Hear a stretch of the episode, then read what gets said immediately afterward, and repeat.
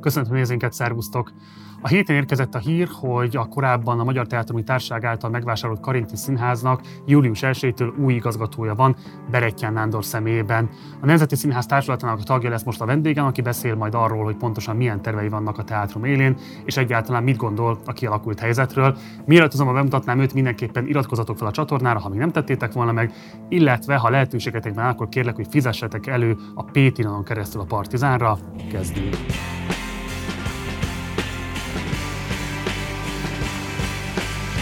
Kezdjünk! akkor nagy szeretettel köszöntöm a stúdióban Nándort. Szervusz, köszönöm, hogy elfogadtad a meghívásokat. Köszönöm szépen, hogy meghívtatok. 2017-ben végeztél a Kaposvári Egyetemen, abban az évben csatlakoztál a Nemzeti Színház társulatához, de mielőtt ezekben a részletekbe belemennénk, én találtam egy olyan életrajzi érdekességet, amiről szeretném, hogyha beszélni, nevezetesen, hogy te három csapatban is voltál focista, a Balmazújvárosi FC-ben, a Debreceni utánpótlás esetben, illetve a Debreceni EAC-ban, és az MLS statisztikája szerint 54 mérkőzésben 53 gólt lőttél összesen. Ez elég jónak hangzik. Hát igen, én ezen nagyon jól szórakoztam, amikor ezt, így, amikor ezt így láttam a cikkekben. Én nem tudtam, hogy ez így megvan. Hát igen, én négy és fél évesen elkezdtem focizni. Nekünk így a család az ilyen, hogy mondjam, hogy nagyapám sírkövén egy focilabda van. Életemben egyszer láttam sírni, amikor a DVSC bajnok lett először. Ott a stadionban láttam életében egyszer sírni. Tehát ő ilyen nagyon Na mindegy, és hát fociztam meg bátyám is, és akkor... Hát Balmazújvárosban. Balmazújvárosban, ugye Balmazújvárosban születtem, vagy laktam. Ö, és hát most ezt így hosszan nem mondom el, tehát voltak ilyen sikerek, mondjuk így, ö, ö, annyira talán nem érdekes. És akkor igen, volt, hogy bementem Debrecenbe, de igazából jelentkeztem én ilyen ö, akadémiákra, de hál' Istennek, amiket fölvettek, de úgy döntöttünk, hogy nem megyek el, mert hát nem, én nem, ugye nyolcadik után, általános iskola után, mert nem, azt az elszakadást nem tudtam volna akkor megcsinálni, hogy szülőktől onnan, otthonról elmenni. És aztán fociztam, meg Debrecenbe is, és 17 évesen azt hiszem, hát amikor átmentem az Adi gimibe, és elkezdődött ez a színházi téboly bennem, akkor, akkor úgy, akkor úgy, hát egy kikopott a dolog azt hiszem 17 éves voltam, és akkor egyszer, amikor elmentem egyetemre magyar szakra Debrecenbe, akkor ott szerveztek ilyen egyetemi csapatot, és akkor egy évre még elmentem, de hát az ilyen félkomoly, mondjuk maradjunk ennyi, hogy félkomoly volt. Ugye szinte az MLS statisztikája szerint nulla öngolt lőttél, ez dicséretes, viszont kaptál kettő piros lapot. Miért? Hát az rosszul van benne, mert sokkal többet kaptam, ez biztos, hogy sokkal Mi volt a legdurvább kaptam. helyzet, amiért kaptál piros lapot? Hát, hát, hát verekedtem, volt, hogy volt, hogy Pályán? Pályán, persze. Neki mentél az ellenfélnek? Hát, de most, tehát én sosem kell, ugye, hát ugye ez a, jön, jön a narratíva, tehát ugye, tehát ugye hogy ki, soha senki nem kezdi. Soha senki nem kezdi, tehát hogy Tiszalökön emlékszem, hogy, hogy egyszer így megütött egy gyerek, azt megütöttem. Tehát, hogy így, ilyenek voltak, de hát ez, ez inkább ilyen, hogy is mondjam, a, a kamaszkori, vagy hát a bírónak, bírót olyan szavakkal illetem, ami a sportszerűség határát feszegetik, mondjuk így, és hát ezek inkább ilyen kamaszkori, ilyen, hogy is mondjam, hor, hormon, vagy nem is tudom, tehát ez a indulat, vagy nem. Volt, volt egy időszak, tehát azt ére, édesanyám mondta egyébként egyszer, hogy nagyon remélte, hogy nem leszek olyan, de én pályán kívül soha semmilyen balhely, tehát semmi, semmilyen nem volt soha, nem vagyok egy ilyen balhés ember, azt hiszem. Színpadon sem? Tehát az a fajta felfokozottság sem hozza elő belőled? Nem, vagy nem. Tudom, én nem, nem, nem, nem. Jó. A vasárnapot adtál 2019-ben egy interjút, és ott úgy nyilatkoztál Vigyánszki Attára, hogy felül bármilyen osztályt indíthatott volna, akkor is jelentkeztél volna, mert egyben biztos voltál, hogy te Vigyánszkinál akarsz tanulni. Miért volt ennyire biztos benne? Ugye Vigyánszki Attila korábban a Debreceni Színháznak volt a vezetője, te végigkövetted az ő regnálását ott, azt is megnevezted, hát végig, hogy, igen, de igen. hogy nagyon fontos hatása voltak az előadásai rád. Tehát egyrészt kérdezem, hogy mik voltak azok az előadások, amiket láttál Vigyánszkitól és hatottak rád, másrészt miért volt ennyire egyértelmű az az elköteleződés? Hát uh Hát ezt tényleg onnan kellene talán kezdeni, hogy ugye én elmentem gimibe egy, egy közgazdasági gimibe, ahonnan én átmentem az Adiba drámaszakra. És uh, tulajdonképpen engem nem érdekelt a színház. Tehát amikor, amikor én átmentem, én a közösségért mentem át, az a közösség vonzott engem nagyon, de elkezdtem színházba járni, és az első előadás, amit láttam, az még, az még Tótárpárosként de akkor már tudtam, hogy átmegyek, az a Macskák szerdája volt, a Szárkosi rendezte, de a közvetlenül utána való az a, az a halotti pompa volt, a Borbész Szilárd halotti pompa a Vigyánszkitól, és igazából nekem az, az volt az, ami így, ami így beütött. Tehát az, az, semmit nem értettem, tehát semmit. Tehát hogy ez a nulla előképzettséggel így bemenni egy, egy ilyen vigyázki előadásra, hát semmit. Tehát, De akkor mi hatott rád pontosan? Hát az élmény. Tehát az, hogy, hogy valami olyan... Mondjam, írosgattam, de hogy, de hogy így az se olyan nagyon, tehát nem volt ilyen, hogy fú, most én nagyon szeretnék így írni, vagy így ezt így megmutatni magam. Tehát írosgattam, úgy az, hogy volt ilyen általános iskolában is egy picit.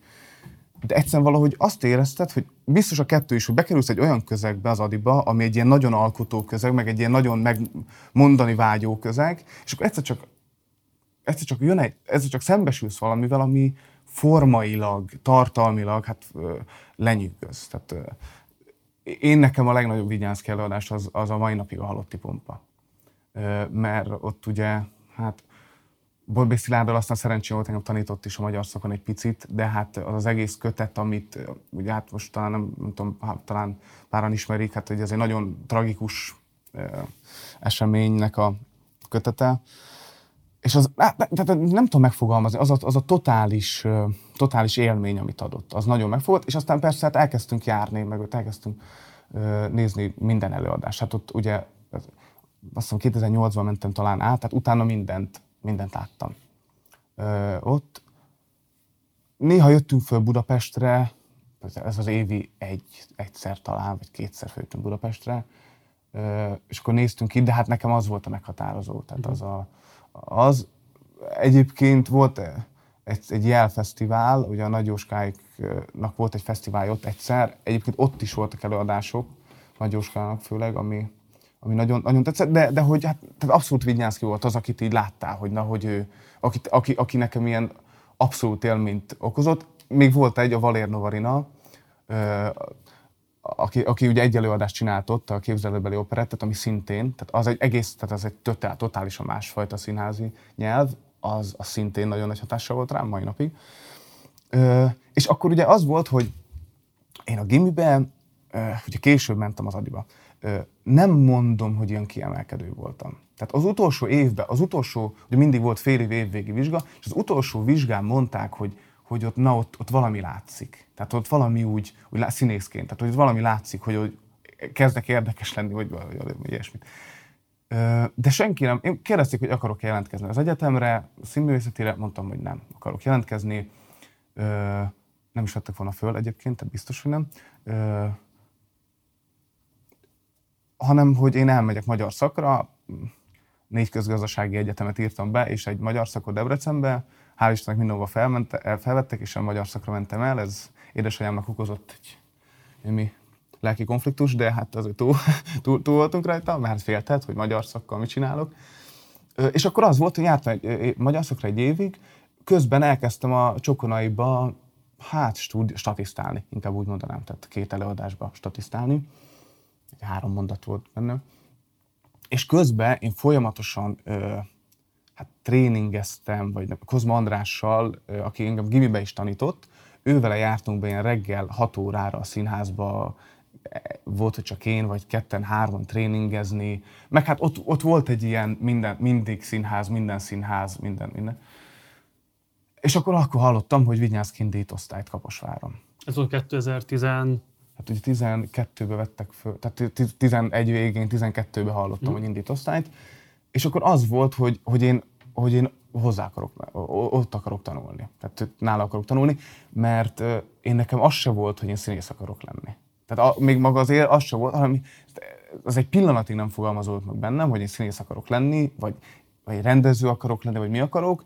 Az volt, hogy volt egy ember, akit, akire én nagyon fölnéztem, az ő nem ismertem, tehát hogy a művészi teljesítményére, én nagyon fölnéztem, és indít osztályt, akkor oda jelentkezem.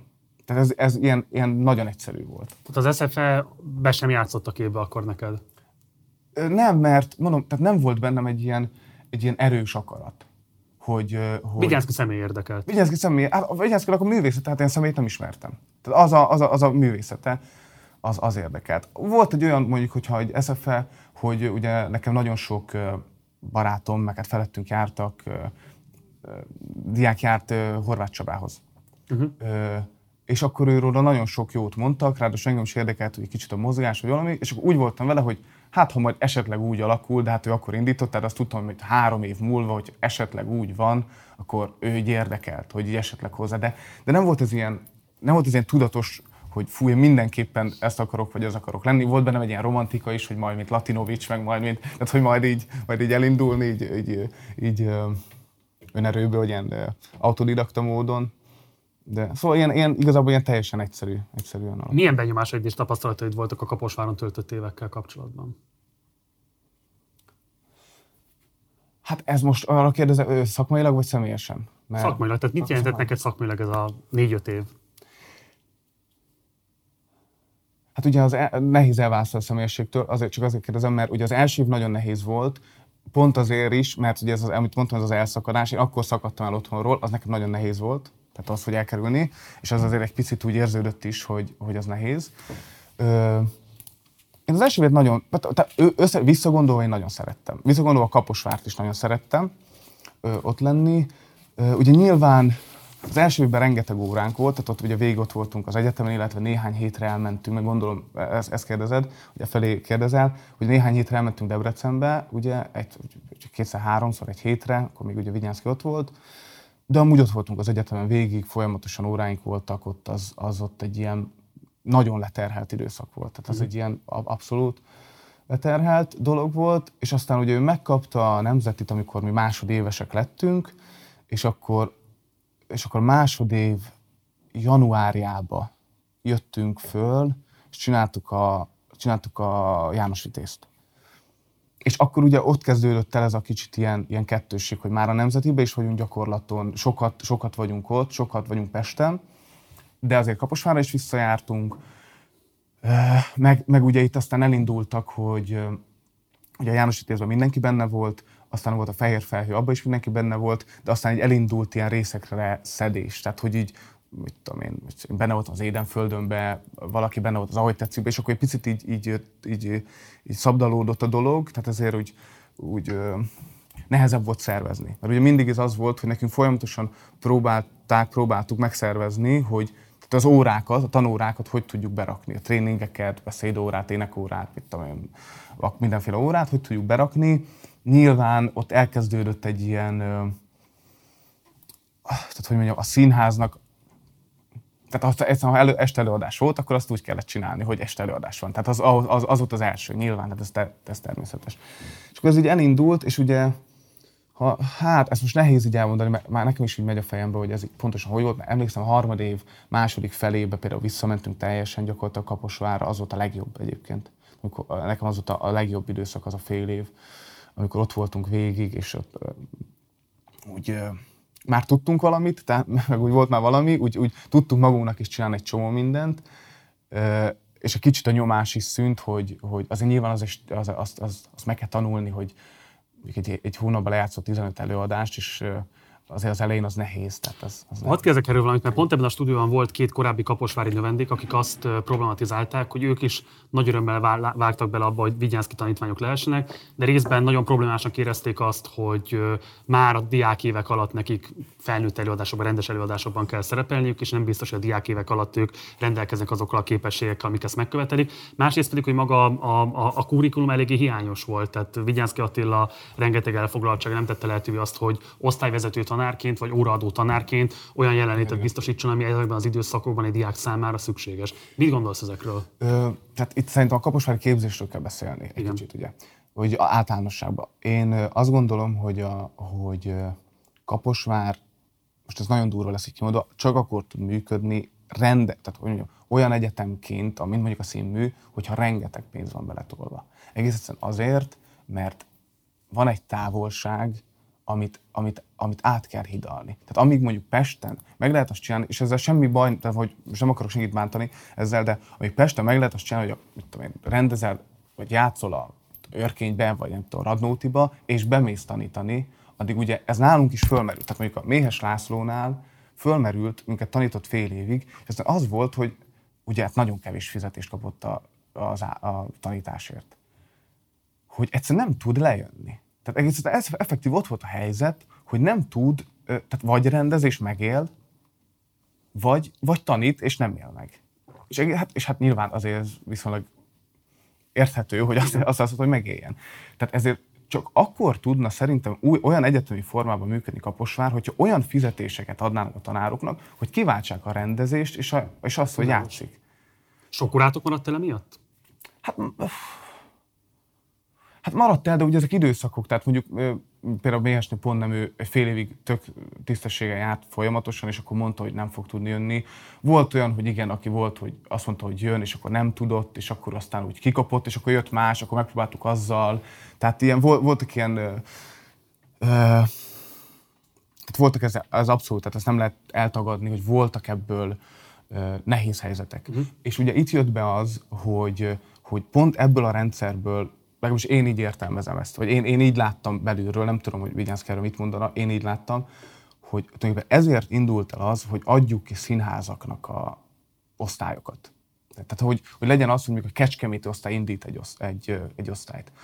Hogy ő belülről megoldja a képzést. Tehát, tehát hogy pont azt, a, azt, amit a pénzben nem tudsz odaadni, tehát mint, mint egyetem te nem tudsz odaadni, egyszer anyagilag, azt, azt, azt vállalja be tulajdonképpen a színház, és, és a színház járuljon hozzá tanárokkal, egész egyszerűen, esetleg térrel is, ahhoz, hogy a képzés az működjön. Tehát én azt látom, hogyha, hogyha, hogyha ez nem, tehát hogy enélkül nem tud egész egyszerűen működni Kaposvár. Ezt értem, hogy ennek vannak anyagi megfontolásai, és ilyen értelemben ez egy jó megoldásnak tűnik, de pedagógiailag is igazolt? Hogy ez egy, má, ez egy másfajta, ez egy másfajta modell. Tehát ahogy pont itt néztem valamelyik nap voltak Mundrucóik bent, Igen. ugye ők is mondták, hogy, hogy szerintük az lenne a, a jó, hogyha minél hamarabb kimennének gyakorlatba a, a diákok, mert ott lehet megtanulni. Ez tulajdonképpen ez. Uh-huh. Ez tulajdonképpen e, így volt, hogy úgy nem tud működni. Tehát úgy egyszerűen olyan formában nem tud működni a dolog. Akkor próbáljuk meg ezt a modellt. Hogy hát, ha úgy ki tud jönni, hogy melyik a, tehát hogy mondjam, melyik a jobb, én nem tudom. Tehát okay. én ebben nem tudok dönteni. Okay. Hogy Takaró Mihály nektek is tartott órákat? Nem. nem Tehát nem volt jelen az egyetemen.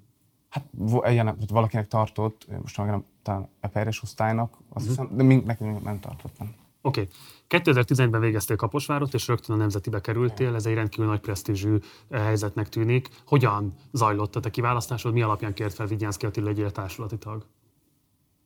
Hát, mi alapján kért, azt, azt nem tudom. Hát ugye az volt, hogy én ugye harmad évben, harmad év, nem, negyed év elején én az Éden Földönbe játszottam egy főszerepet, ami nem nekem volt számva, mindegy, most az hosszú, az végül is úgy alakult, hogy ezt én játszom el. Tulajdonképpen be kellett ugrani, és hála Istennek jól sikerült. És akkor az hozta azt, hogy következő évben csinálta a Passiót, igen, amiben én voltam, vagy vagyok, hogy ezt játszuk, a, a Jézus, és az is jól sikerült, hála Istennek, és akkor valahogy úgy, valahogy úgy tehát én nem tudom, hogy velem ez hogy zajlott, vagy én nem tudom, én bennem nem volt ez egyértelmű. Szóval, szóval amikor, amikor tudtuk, hogy ő behív majd, ugye hát beszél, évvégén beszélt mindenkivel, hogy na akkor kit hova próbál így el. Tehát egyáltalán nem volt bennem egy ilyen, ó, úgy is oda vesz. Tehát, hogy nem, nem, volt bennem egy ilyen érzés. Tehát, hogy ő benne ez hogy zajlott, nem tudom. Az osztályban hány fő ment a nemzetibe? Hát, hat. Ugye? Igen. Hat fő? A hányból összesen? 15. 15-ből hatan. Hatan, igen, igen, igen. Debrecenbe mentek, Kaposvára mentek, most én nem tudom pontosan, igen. Oké. Okay. A negyedik évadodat töltöd most igazából, ha jól értem, akkor a Nemzetiben. Csonkajodról beszélhetünk, mert nyilvánvalóan a, a, a, a pandémia is betesz. Hát azt hiszem a negyediknek lett vége. Igen. Tehát azt hiszem, hogy az ötödik jön, nem? Vagy hogy van? Nem tudom. Én ezt nem tudom ezeket Jó, a számokat. A lényeg az, hogy, hogy, hogy viszonylag hamar jött ez a hír, hogy most fölkértek téged arra, hogy legyél Igen. a Karinti Színháznak az igazgatója. Bőti László neve mond neked valamit. Igen. Hát a bal négyes páholyból onnan, igen, igen, igen. Mert hogy megpróbált megnézni, ki lehetett vajon a legfiatalabb színházigazgató magyar, a magyar színház történet alapján, mert azt feltételeztük, hogy lehet, hogy pont te. De Bőti László valóban fiatalabban lett, 27 évesen a Nemzeti Színház igazgatója 900-tól 902-ig. Igen. Hát, uh, annyi idősen, mint én, már szinte meg is bukott. Tehát, már ott, Hogyan érkezett az a felkérés hozzád? És mikor? Uh, hát nagyon-nagyon prózai módon. Uh, négy hetes, egy csütörtöki nap volt, ö, mentem haza a zöldségestől, és ö, megcsörölt a telefonom, Szabó László, ugye a teátrumi főtitkára ö, hívott. Fogalm nem volt, hogy mit akar, azt hittem, hogy focizni hív amúgy. Ö, és, és a telefont, ö, hogy szia, Laci, mi is? És akkor mondta, hogy na, hát, hogy az van, hogy, hogy ugye van a Karintiba, ugye Gábor elmegy, és hogy gondolkodtak, hogy, hogy, hogy kit kéne kinevezni, és arra gondoltak, hogy mi lenne, hogyha egy fiatal lenne, és mi lenne, hogyha én lennék. És hát ott jött, jött az a klasszikus, ez a, ez, ez, ez, ez a habogás, hebegés, tehát egyértelműs szótag nem hagyta el a számat. És akkor mondta, hogy ne elmondja, hogy hogy van ez a helyzet, mit kéne csinálni, mik, mik vannak. Mondtam, hogy hát kérek egy kis gondolkodási időt. Miért pont rád gondoltak, az kiderült számodra? Hát szerintem azért, nem kérdeztem meg, de szerintem azért, mert ugye én a egyetemen is elkezdtem a színészet mellett párhuzamosan rendezni. Ugye én mondtam is, hogy engem érdekelt kezdettől fogva a rendezés. Ö, és, és mivel látták azt, hogy azt hiszem, hogy, hogy tehát ugye ez egy felelős helyzet. Ugye, ugye az a nagyon fontos dolog, ebbe, egy rendezőnek is, és hát egy színházvezetőnek pláne, hogy ezt másokért felelősséget kell tudni vállalni. Döntést kell merni hozni, és azt vállalni kell. Tehát, hogyha rossz döntés, azt is vállalni kell. És én úgy érzem, hogy azt látják, hogy én ezt, ezt egyrészt merek döntést hozni, uh-huh. másrészt meg, hogy, meg, hogy merem is vállalni. És szerintem... igazgató leszel, hogyha jól mondom, ugye? Igen, igen. Tehát nem művészeti vezető ilyen értelme, nem, nem, nem, nem, nem, én igazgató leszek. Igen. Tehát te akkor az operatív, menedzsmenti, pénzügyi kérdésekért fogsz majd felelni elsődlegesen. Hát mind a kettőért. Mind a kettőért. Mind a kettőért igen. Milyen csapattal vágsz neki? Tehát kik azok, akik segíteni fogják a munkádat? Hát ugye csak azt szeretném mondani, hogy ugye azt, hogy én leszek végül is, tehát hogy jött ez a felkérés, csak hogy befejezem, és ez, ez tulajdonképpen a döntés, az múlt hét pénteken született meg. Uh-huh. Tehát én, én mondtam is, hogy én addig nem akarok sem, tehát én, én nem, nem megyek be, nem, nem akarok senkivel beszélni semmiről, mert szülessen egy hivatalos döntés, én nem tudom, hogy azt sem tudtam, hogy amikor engem ezt megkérdezték, az mennyire biztos, vagy kértek-e más. Tehát nem tudtam semmit, mondta, ha lesz egy hivatalos döntés, akkor elkezdjük. Tehát ebből következőleg nekem az ez nagyon friss. Tehát vannak ilyen bementem, megnéztem már ilyen minden számokat, de ez egy kavaró a fejembe. Hát ugye van egy alapcsapat a Karintiba. Ugye ott Karinti Márton mellett évtizedekig ő alakított egy csapatot, ami azért ott van. Tehát van egy Major Attila nevű mindenes, aki, akiért mindent átlát. Tehát ő ott van 93 óta, azt hiszem azt mondta, tehát ő mindent, ő mindent ismer. Tehát nyilván mondjuk én pénzügyi dolgokban nem akarom elhitetni hogy én most jelen pillanatban teljesen értem ezt, ezt de hát tanulunk, beszélgetünk és tanulom meg. Tehát ő nagyon sok mindenben segít. Az, hogy a művészeti részébe kisegít, mert talán ez, ez a fontosabb, az pedig ugye tehát az nekem a fejemben már van egy, van, egy, van, van valamiféle, valamiféle elképzelés, Ugye ezt, hogy ezt milyen hamar lehet kialakítani, ezt ugye attól is függ, hogy egyrészt hogy indul el az év, ugye a pandémia, hány bemutatót tudunk tartani például, tehát meg hogy érts, ugye Gábor megcsinálta igazából a jövő évadot, ha az évad első fele ugye ki is lett hirdetve, a második felén is van már, Gábor elkezdett már megegyezni, igazából amit én csinálok bemutató, ha lesz, tehát hogyha úgy alakul, hogy tud lenni, szerintem lesz, akkor az az, az egy előadás lesz az évad végén. Ki lesz a rendezője? Hát ezt én csinálom. Te csinálod? Ezt én csinálom, igen. Meg lehet tudni a darab címét? Nem. nem, nem, még nem, ezért mondom, tehát hogy, hogy, hogy még nem, nem tehát hogy annyira... Most dolgoztok rajta. Most okay. dolgozunk rajta, igen, igen, igen, igen. Társulatos repertoár színházat kell elképzelnünk, vagy produkciós házat kell elképzelnünk. Mi a művészeti koncepció, ami alapján fogod működtetni a házat? Hát ugye ez jelen pillanatban ö, ilyen projektszínházként működik. Tehát ugye ne, nincsen társulat, jelen nincsen társulat, vannak emberek, akik kötődnek a Karinti Színházhoz, sokat játszanak, de, de ugye ezt a, Karinti Márton ugye, ugye egy magánszínházként ő nem tudta azt bevállalni, teljesen érthető okok miatt, hogy ő fenntartson egy társulatot. Nyilván nekünk a financiális helyzetünk teljesen más, mint az övé. Tehát ő, ő ugye a saját pénzét rakta bele nem egyszer, nyilván én nem vagyok ilyen helyzetben. Milyen pénzből fog működni a Karinti? Hát ugye van egy, hát egy állami támogatás, ugye kiemelt színházként kap állami támogatást, illetve egy bevételt. Ugye Mekkora lesz ez a támogatás, ezt lehet már tudni? Most, most fog június végén, július elején jön, jön meg a pályázat. Hát hogy az előzőben, én azt hiszem, hogy ilyen 130-140 millió volt az előző évben a, a működési. Vagy hát a, a, az állami támogatás fizetésekre, működésre, ilyesmi. És beszéltetek arról Szabó Lászlóval, hogy mekkora lesz a tervezhető támogatás a következő évadra? Miből lehet gazdálkodnod? Hát ugye ők beadták a pályázatot, beadták a, be, ezzel mondom, hogy kavarónak a számok a fejembe, ők beadták a, mert e- tegnap beszéltünk erről Major Attilával, hogy ők beadtak minden pályázatot, amit lehetett, és akkor aztán ugye abból meglátjuk, hogy mennyit kapunk meg. Mennyire pályáztak? Hát ezt nem tudom én most pontosan. Mm. Tehát én most ez, erre, ez, ilyen számok, én nem tudok pontosan, hogy most éppen okay. mennyi. Akkor te megítélésed szerint mennyi kellene, mennyi állami támogatás kellene ahhoz, hogy stabilan és művészileg is vállalható színvonalon tudjon működni a Karinti a te vezetésed alatt?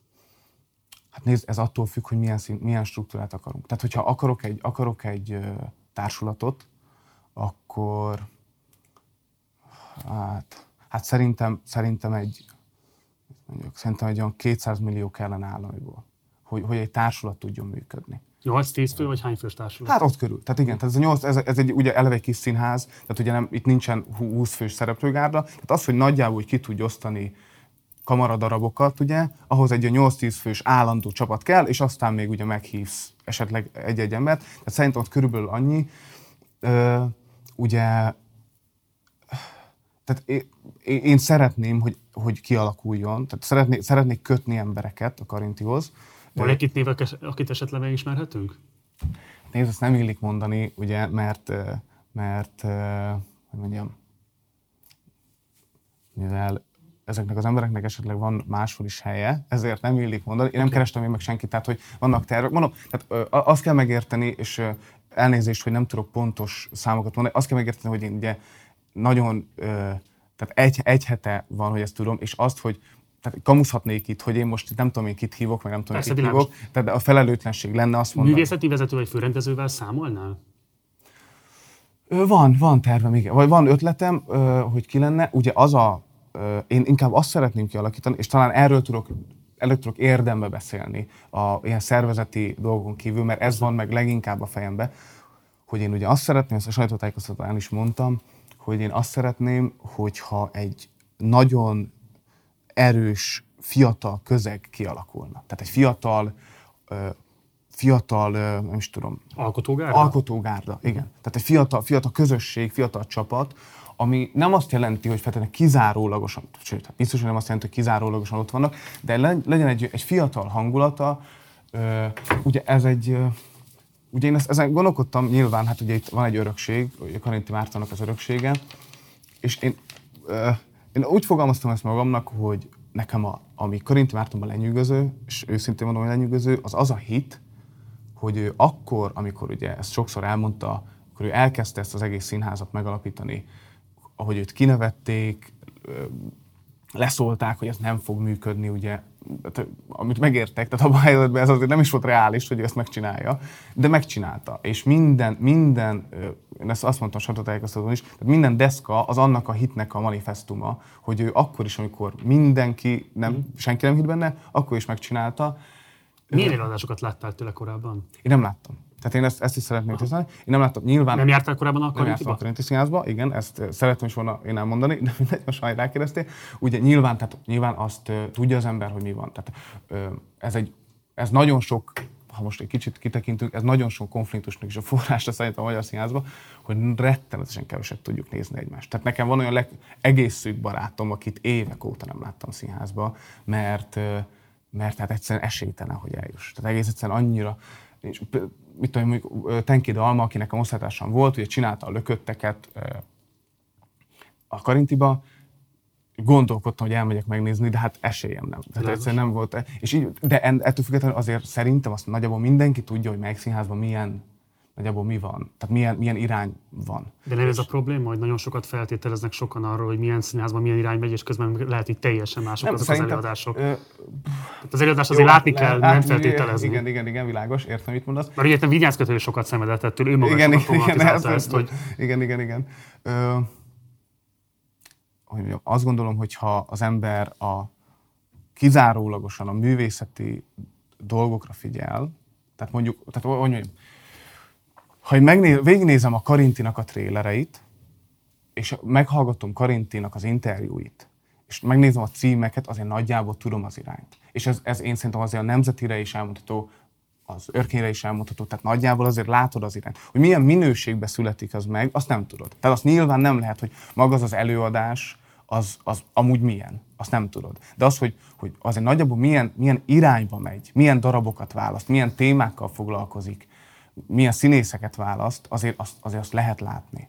Uh-huh. Én azt gondolom, az egy másik dolog, hogy most ítélni nem kell. Tehát, hogy, hogy egyszerűen szerintem te erre gondolsz, hogy, hogy én sem azt gondolom, hogy az, az, az nem lehet, hogy meg, megítéled, mert te úgy vé, vé, vé, vélsz róla valamit, és akkor elkezded megítélni, hogy na, az biztos, hogy jó, vagy az biztos, hogy nem jó, vagy az nem, de hogy nagyjából ismer, nagyjából érezt, hogy ott mi van, az szerintem azért Világos. működik. Kellett-e bármilyen tervet vagy pályázatot beadnod a Magyar Teátrumi Társasághoz, hogy ezt a nem, nem. pozíciót megkap? Ez ennyi volt, hogy, tehát ez az egész ügy, ez de nem kérték azt sem, hogy mondjuk írd le egy, nem tudom, egy-két oldalt arról, hogy te pontosan milyen színházat csinálnál? Ö, hát azt nem kérték, én mondtam el. Tehát én, azt, én ezt mondtam el, hogy én azt érzem, hogy hogyha egy ilyen fiatal embert, mint én, aki, hogy mondjam, ö, mégiscsak valószínű, hogy a legfiatalabb színházigazgató leszek, hogyha, már hogy most jelen pillanatban, hogyha engem szeretnének oda, akkor én azt úgy tudom vállalni, hogyha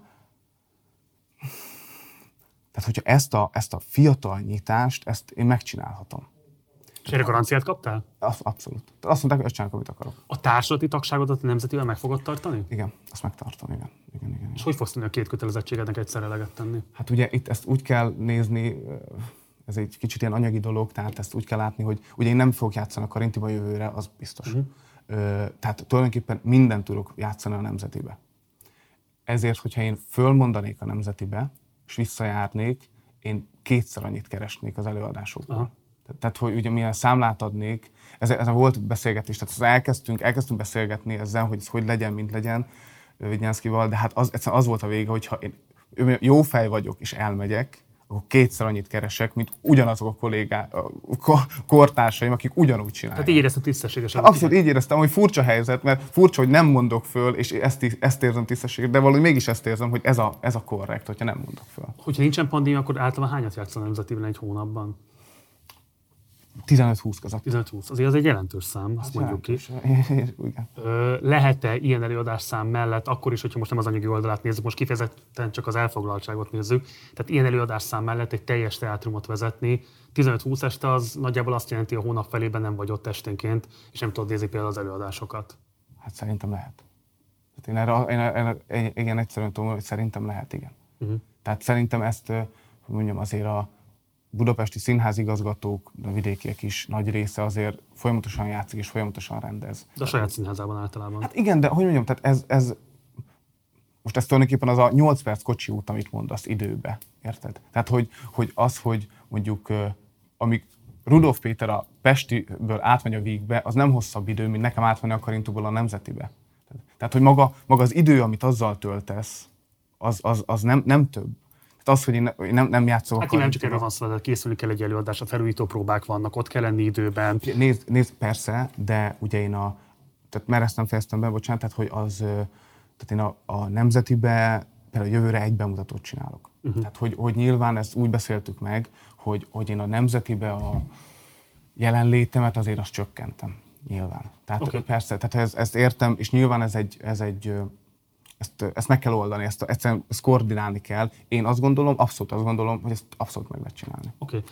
Most volt ugye a Partizán Színházi találkozó, amiben több panelt is szerveztünk kifejezetten fiatal színházcsinálókkal, színházrendezőkkel, és az egy elég éles konfliktusként mutatkozott meg, hogy nem hogy a legfiatalabb pályakezdők, hanem a középgeneráció tagja is igazából nem jutnak olyan lehetőséghez, hogy egy-egy helyet megkapjanak, ott oda, olyan művészeti arcot alakítsanak ki, ami számukra meghatározó, hogy akár kollektívával tömörülve, többen összeállva, valamilyen módon lehetőséget kapjanak a bizonyításra. Nagyon sok olyan rendező van, aki számos díjjal, elismeréssel, nézőközönségtől érkezett visszacsatolással a háta mögött sem tud, ha pályázik, nem kap helyet, el sem odáig, hogy pályázzon, vagy adott esetben a minisztériumi támogatásokból egyszerűen nem tud föntartani egy helyet. Tehát ilyen szempontból nyilván te is érzékeled, hogy egy kivételes lehetőséget kaptál. Mit gondolsz erről a nemzedéki generációs konfliktusról? Tudsz-e te ebben bármilyen módon megoldást adni? Azt mondod, hogy fiatalítani szeretnél. Hogyan próbálod mondjuk például ezeket a fiatalokat esetlegesen lehetőséghez juttatni? Hát, hogy hogyan próbálom, az nagyon egyszerűen, úgyhogy meghívom rendezni és játszani. Az, az ilyen egész egyszerűen így. Tehát a narratíva társulat tagjait? Vagy... Nyilván meg kell, meg kell nézni, tehát hogy például akár az, tehát hogy le kell ugye, le kell ülnünk, akár velük, akár, te, akár bárki, tehát bármilyen társulattal, akár bármilyen rendező, fiatal rendezővel, meg megyek vizsgát nézni, meg nem tudom, és akkor, és akkor le kell ülnünk, meg kell néznem, hogyha kíváncsi vagyok, akkor meghívom, leülünk, mit szeretnél csinálni, hogy én ugye ezt is elmondtam, tehát én, én azért,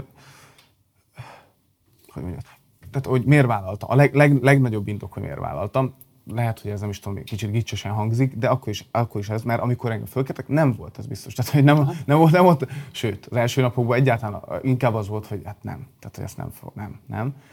De amiért vállaltam, az egyik barátom mondta, hogy pontosan ezt, hogy figyelj, folyamatosan azt mondjuk, tehát a mi generációnk, hogy adjanak nekünk lehetőséget. Hogy, adj, hogy, hogy ahogy, nem tudom én, Csiszártól, Zsámbékig, Vignyánszki, ilyen idősen színházat vezetett, adjanak nekünk, vagy legalábbis olyan helyzetben volt, tehát hogy ö, adjanak nekünk is lehetőséget. Ugye ez egy abszolút nemzedéki érzés. Függ, mindentől függetlenül, ugye ez, ez erről beszélgettetek. És hogyha engem megkeresnek egy ilyennel, akkor nem lehet visszautasítani, mert azt fogják mondani, hogy hát akartunk, aztán nem.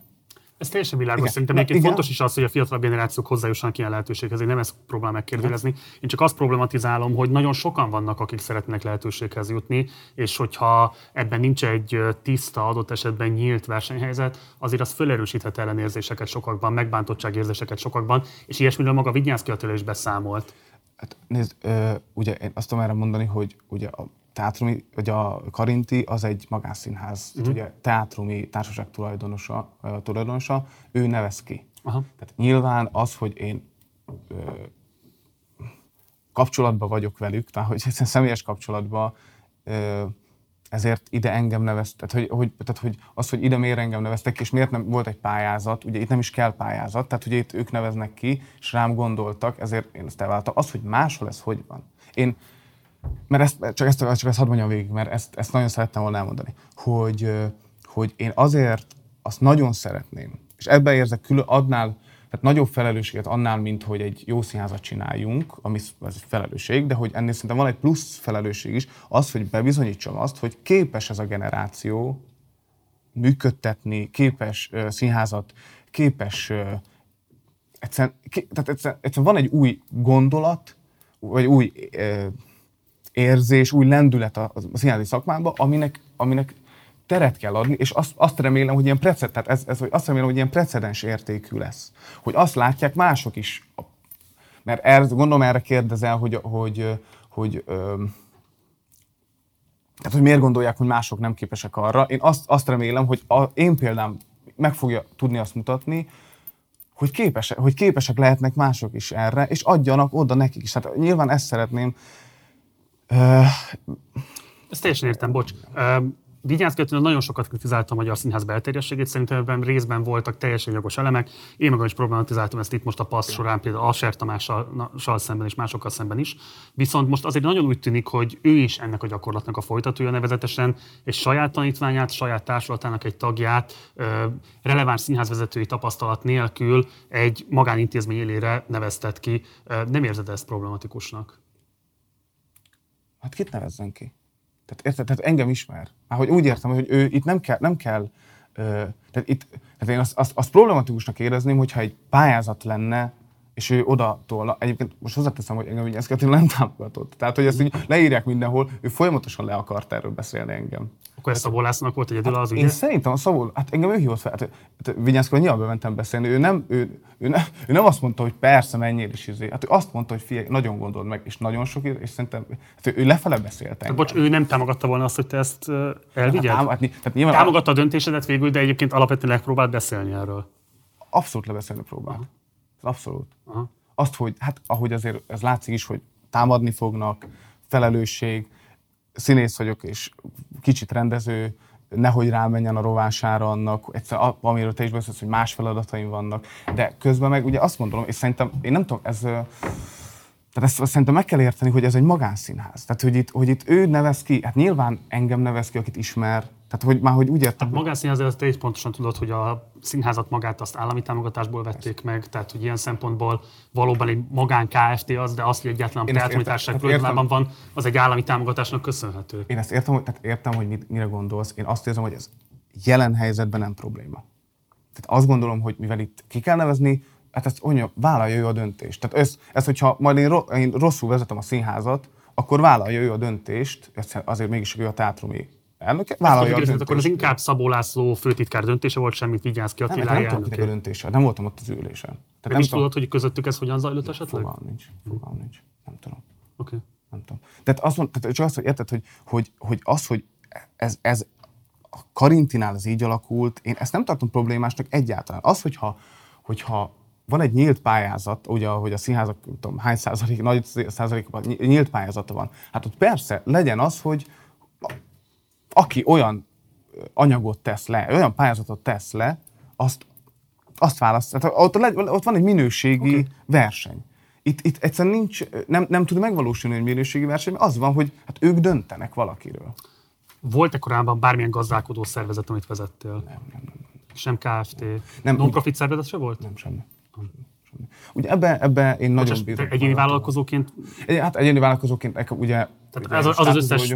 Tapasztalatom, hogy könyveléssel kapcsolatban, vagy bármi ilyesmi. Hát igen, igen, igen. igen. De ugye nem félsz attól, hogy azért ez egy nagyon súlyos felelősség, hát, 200 millió szervezetet, nem, hát nem több 100 millió szervezetet. Hát persze, hogy félek, hát dehogy nem. Hát most ezt kamu, persze mondhatnám, hogy nem, meg simán, hát dehogy nem félek. Hát abszolút. Vannak olyan emberek, akik ott mellettem, akik, pont ez a Major Attila, akiről beszéltem, aki mindent lát, és már hogy minden gazdasági ügyre rálát, és tehát maximális bizalom van bennem felé, de hát nyilván, hát persze, hát most nem rossz indulatot feltételezve, hogy nyilván neki is az lesz az érdeke, hogy te egy sikeres igazgató legyél, és nem gondolom, hogy bármilyen módon ártani akar neked, de hát hogy, hogy leszel képes mondjuk detektálni azt, hogyha esetleg valami fajta gazdálkodási anomália lép fel?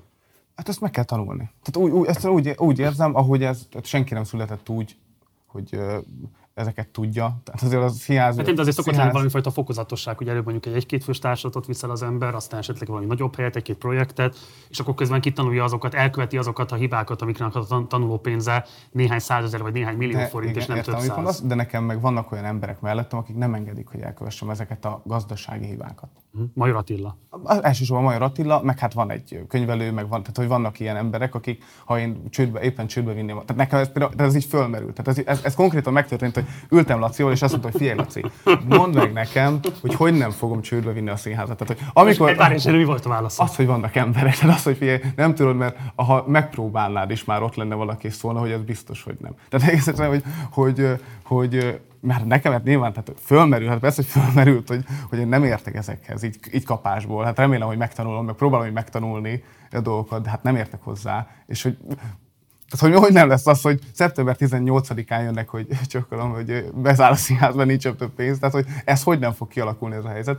Hát úgy, hogy vannak emberek, akik okay. segítenek. Szeretném, hogyha mesélni még egy kicsit arról, hogy mit gondolsz a Karinti Színház élén kialakult helyzetről. Ugye a Karinti Márton halála után három ember birtokolta a KFT-nek a tulajdonosi jogait, Kerekes Kac Petra, Karinti Vera, illetve Major Attila, és most nagyon röviden elmesélve a rendkívül bonyodalmas és szövevényes történetet, ugye Karinti Vera és Major Attila, Kerekes Kac Petra elmondása alapján igazából összefogtak ellene, és az ő tulajdon részének a gyakorlását ellehetetlenítették, majd miután érkezett egy felvásárlási szándék a teátrumi társaságtól, Kerekes Kac Petra úgy döntött, hogy akkor inkább eladja a tulajdon részét, mert hogy nem képes hatni arra, hogy a gazdálkodó szervezet pontosan milyen irányt vegyen. Ugye korábban volt egy művészeti vezető is, Völdes Eszter személyében, őt szintén elbocsájtották.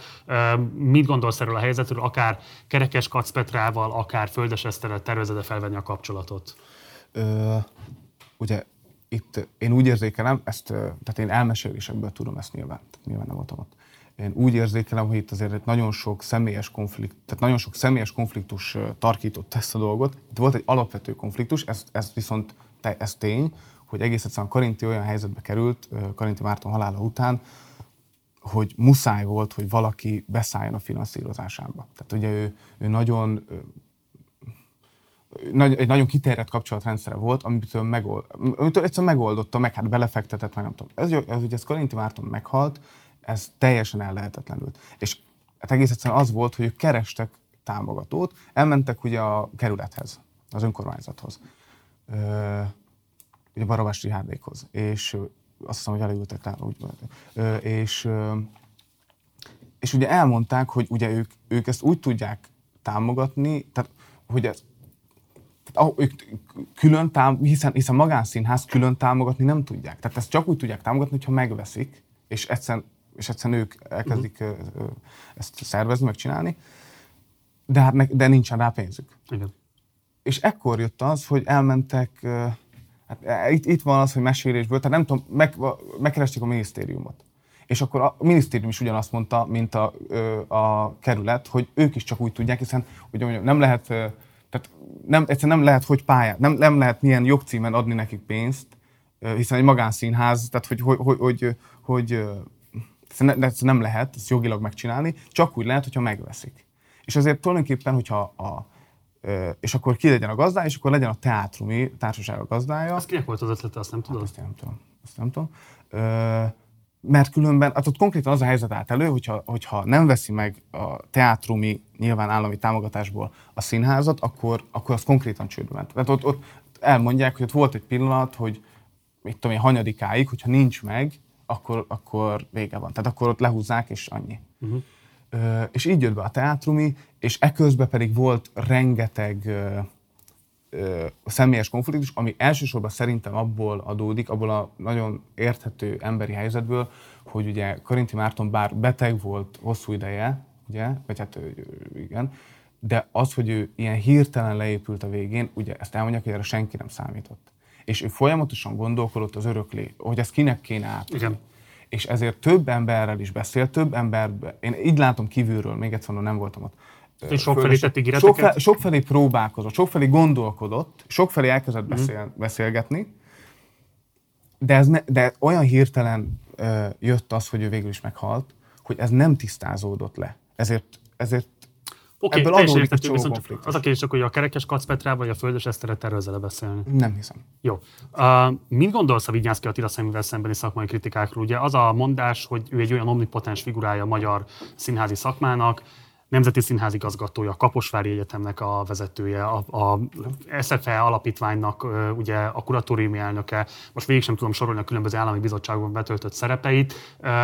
Igazából azt lehet látni, azt mondják a kritikusok, hogy amit Vigyánszki Attila eldönt, abból lehet valami ma, lehet hozzá finanszírozást szerezni, sokan ezt a kinevezésedet is ennek tulajdonítják be, és mások, akik adott esetben nem kívánják a Vigyánszki által képviselt színházeszményt vagy kulturális irányvonalat támogatni, azoknak nagyon-nagyon e, megcsappannak a forrásaik. Ugye itt most lehet beszélni akár a Teálter Fesztivál szervezőiről, akinek konkrétan nulla forintot ítéltek meg erre az évre, lehet beszélni azokról a független társulatokról, akik egyre, egyre kevesebbet kapnak meg.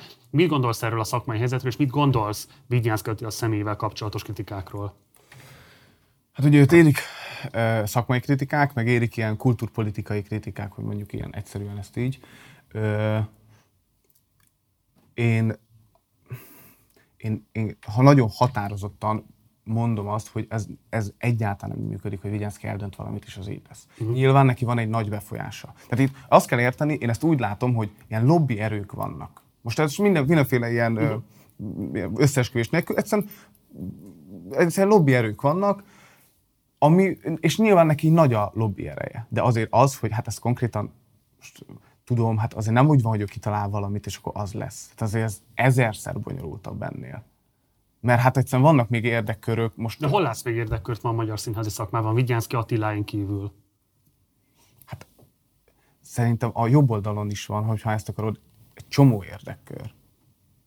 Tehát most, hogy mondjam neked, a, ö, tehát én benne vagyok a, csak most ez jutott eszembe hirtelen, mert este ez a Puskás műzikelbe elhívott Vajk itt a pandémia alatt, és elmentem tökre, köszönöm, nyilván nekem az egy kirándulás, hát az egy egész más érdekkör. Tehát az egész más, egész más stílus. Tehát egész más, tehát az, hogy a Puskás műzikel létre tud jönni, tehát az nem Vignyánszki lobbizta ki. Tehát semmi köze hozzá. Ő velük is vitában áll, azt mondod? Nem, nem, nem, nem, én azt mondom, hogy vitában. Tehát pont azt mondom, tehát, hogy nem azt mondom, hogy vitában vannak, hanem vannak párhuzamos dolgok. Tehát vannak, vannak, valaki ezt szeretné, valaki azt szeretné. Tehát mondjuk azt, hogy nekünk a Csíksomói Passió létrejött a ö, nyerekbe, hát ott konkrétan megéltük, hát ott számtalanszor volt, hogy persze lesz, aztán nem lett uh-huh. pénz, akkor így lesz, akkor úgy lesz, és hát nagy nehezen sikerült elérni, hát nagy nehezen. Ez ugye ezt egy éve csúszott is, hogy végül is legyen. És nagyon jó, hogy lett, és hát gyönyörű volt, nyilván nekünk a hatalmas élmény, meg hát remélem, akik ott voltak, de hát azért, az nem úgy ment, hogy Vigyánszki kitalált, hogy na, augusztus 20-án játszunk egy passiót, és akkor kell rá 100 millió forint. Tehát ez ne, egyszerűen nem így megy. Másként kérdezem, a politikai jobboldalon belüli érdekkörökön kívül látsz más releváns érdekkört a magyar hát színház hát van egy csomó. Hát az, hogy mekkora az ereje, tehát mekkora az, a, a lobby ereje, hogyha én ezt a szót használtam, rossz szó, de most nem tudok írtani mást. Hát vannak, hát persze. Uh-huh. Hát most egy alföldi körül is van egy uh, lobbykör, a uh, Aser körül is van, már hogy rossz szó ez, tehát nem akarom ezt a szót, de hogy nyilván nekik van egy, van egy koncepció, van egy, van, egy, van egy irányuk, van egy művészeti elképzelésük, amiért ők harcolnak, hogy az éljen. Nem kérdés, hogy van színház szakmai befolyásuk, de konkrétan amik Alföld Robert évek óta nem tud összehozni egy, valamit, nem egy intézményt. Tehát ugye az átrium az ilyen szempontból teljes kivéreztetés előtt áll. Aser Tamás ugye most már nem tanára az SZF-nek, a Katona József Színház is számtalan gazdálkodási problémával küzdik. Tehát olyasfajta lobby tevékenységet nem tudnak kifejteni, ami forrásokat biztosítana a színház művészetük működéséhez. Nézd, Marci, én, hogy itt ne, tehát én ezek honnan tudjam, érted? Tehát, hogy most, tehát olyan, olyan dolgokat kérdezem meg, amikről azért én nekem tulajdonképpen én benyomásaim vannak. Hát mit uh-huh. tudom én, hogy ki, ki hogy beszél meg politikusokkal, mit. Hát nyilván, hát, ö, nyilván van egy, ö, is mondjam, tehát nyilván használni kell nekünk, akik, akik próbálunk valamit elérni, használnunk kell a politikát, hogy tehát nyilván, tehát, hogy viszont tőlük kapjuk a pénzt. Tehát valamilyen viszonyban kell lenni, de hát mit tudom én, hogy ki milyen viszonyban van a politikával. Én megmondom, hogy miért hogy vagyok rá kíváncsi, hogy szerintem van egy rendkívül toxikus szakmai közélet jelenleg. Ebben biztos, hogy értetünk annélkül, hogy megneveznénk, hogy kik a felelősek ezért, vagy kiket terhel megkülönböztetett felelősség, rendkívül toxikus és megosztott a színházi szakma. Te most vállalsz egy vezető szerepet, amit nyilvánvalóan a teátrumi társaságnak köszönhetően tudsz felvállalni, független attól, hogy te mit fogsz képviselni. Itt már nyilvánvalóan a személyedet beáraszták egyik oldalról is, másik oldalról is. Az a kérdésem, hogy te mit tudsz tenni azért, hogy ne érdekkörökhöz kössenek téged, hogy valamilyen módon a működéseddel meghalad ezt a szekér logikát, úgy, hogy bizonyos értelemben ez a szekér logika teszi lehetővé, hogy te most például színházigazgató legyél. Ö, tehát onnan kezdeném, hogy én azt hiszem, hogy mi, a színházi szakma, azt gondoljuk, hogy olyan nagyon sokat foglalkozik velünk, tehát hogy annyira nagyon érdekeljük a politikát. Ez nem csak Magyarországon, szerintem máshol is így van. Hogy sokat ér, nagyon érdekeljük a politikát. Szerintem ez nincs így. Tehát szerintem az, hogy most csak vegyük ezt a beszélgetést, tehát ezt a beszélgetést szerintem többen fogják megnézni, mint egy este teltháza az összes budapesti színházat. Tehát az, hogy de nem tudom, de hogy így... Mondjuk egy, Pandémián biztos. Pandémián biztos, igen, de hogy érted, tehát csak azt akarom mondani, hogy, hogy ugye most, ha nagyon, nagyon, nagyon egyszerűen mondom, a politikának az az érdeke, hogy őt, hata, ő hatalomba kerüljön, őt támogassák. Igen. Tehát szerintem az a befolyás, amit erre a színház gyakorolni tud, az minimális. Én ezt, ezt jelen, jelen pillanatban én ezt gondolom. Tehát jelen korba ezt gondolom.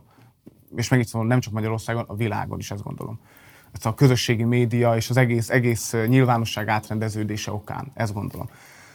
Ö, és ebből kifolyólag szerintem egészen el kellene jönni egy olyan fordulatnak a Magyar Színházba, amikor nem foglalkozunk ennyit a politikával. Tehát én, én, én ezt nagyon határozottan Ehhez mit tudsz hozzátenni Nem fogok olyan témát választani, ami ebbe...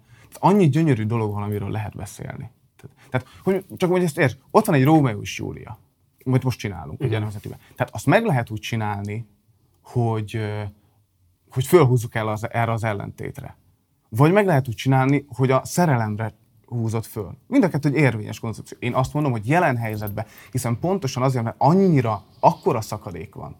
Egész egyszerűen minden ilyen gesztus, minden ilyen, min, minden, minden, ö, mindenféle ö, politikai tartalom előadásokba, az minden az egyszerűen magába hordozza azt, hogy mélyíti a szakadékot. És ez nyilván világos. így van, hogy, hogy ez nem jó. Tehát én ez, ez, amikor tőlem is kérdezik, csak bocsánat, csak hogy ugye ti, nyilván ti is sokat szerveztek beszélgetést ennek kapcsán, színművel mi volt, egyáltalán, hogy ezekkel volt.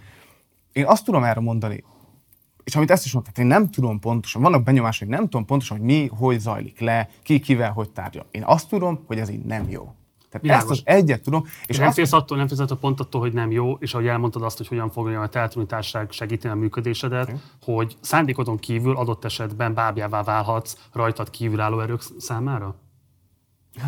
Hát más szándékon kívül báb. Tehát most ez olyan, mint hogyha nem tehát ezt nézzék meg, hogy melyik újság mit írt rólam, tehát miközben soha életemben nem tettem semmit senki ilyen politikai ért, tehát hogy, hogy hát persze, hát aki belép a nyilvánosságba, az ő rögtön bábbá válik. Hát most bármelyikünk, hát te is, meg mindenki érte, tehát akaratodon kívül is, hát rögtön, hát persze.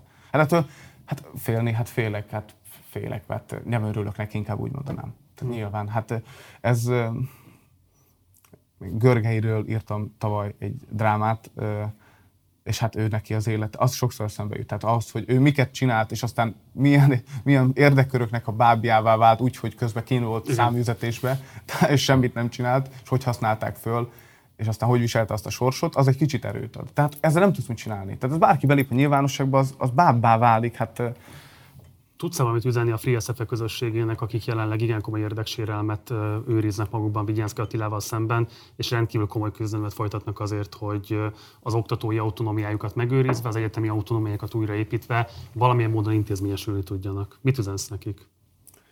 Ö, hát ezt, az hány perc van, ez, ez, ezt azért nehéz egy mondatba, vagy két mondatba elmondani.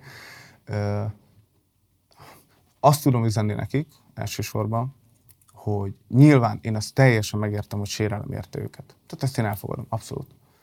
Ö, és nyilván van egy előítéletük Vinyánszki Attilával szemben, hogy, mert nyilván ebbe kikerülhetetlen az ő, az ő szerepe, vagy az, az, hogy őt hogy, őt, hogy fordulunk felé. Én azt gondolom, hogyha,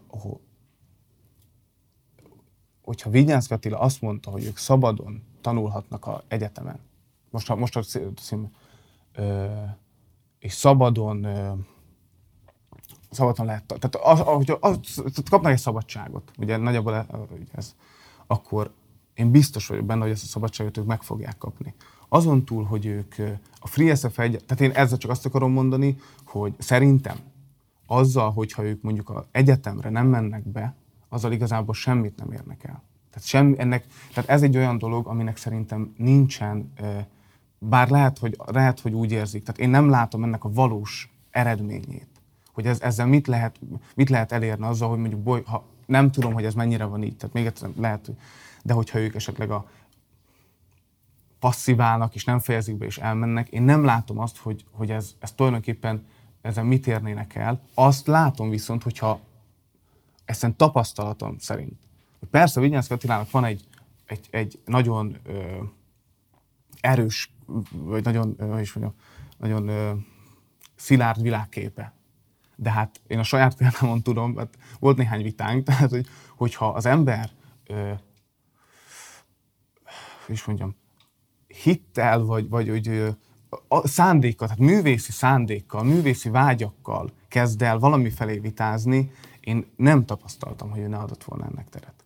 Tehát ezt tudom, az, hogy őt a, az, hogy őt a nyilvánosságba és a, ebbe, a, ebbe a kultúrpolitikai térbe őt hogy hát sokszor dehumanizálják és demonizálják, az, az egyrészt főháborító egyébként, másrészt pedig ez, ez abból adódik, és ezt egyszer próbáltam velük beszélni még a tüntetés, vagy a...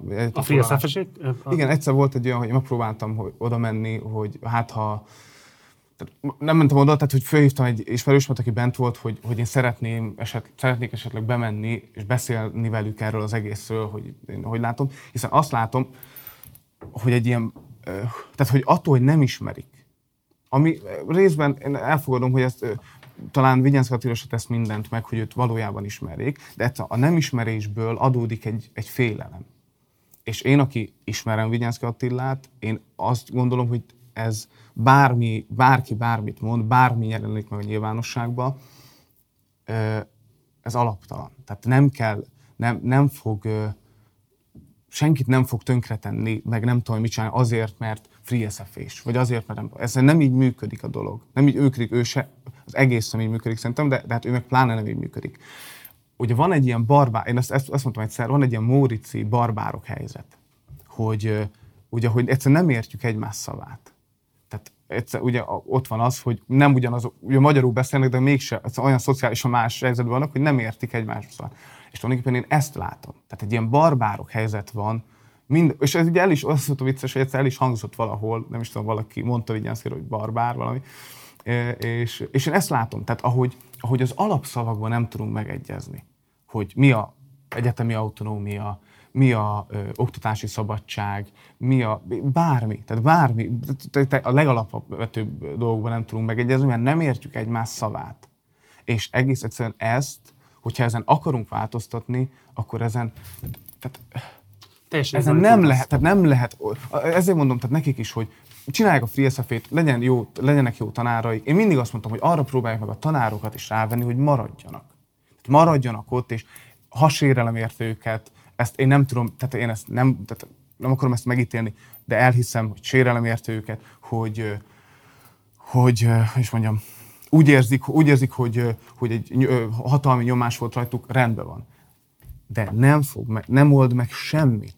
Tehát egyszerűen, egyszerűen nem vezet sehova, hogyha, ezt, e- hogyha, hogyha ők nem csatlakoznak ehhez. Oké, okay, ezt megértettem. Ha esetleg egy ilyen szótáregyeztető beszélgetést összeszerveznénk közted, és valaki az Free SFR részéről eljönne egy ilyen beszélgetésbe, vendégül láthatnánk ezen? Abszolút, persze. Jó, hát akkor ennek a reményében zárjuk most a beszélgetésünket. Egyrészt nagyon köszönöm a bizalmad, és nagyon szépen. köszönöm, hogy elfogadtad a meghívásunkat. Szerintem nagyon fontos beszélgetés volt, és figyelemmel fogjuk követni a munkásságodat, sok sikert az igazgatáshoz, és kérlek, hogy gyere majd vissza időről időre, Jó, és számolj jó. be az eredményekről. Ezt a beszélgetést meg a Free SFA-sekkel megpróbáljuk megszervezni Jó, akkor jó, jó. majd. Köszönöm. Köszönöm szépen.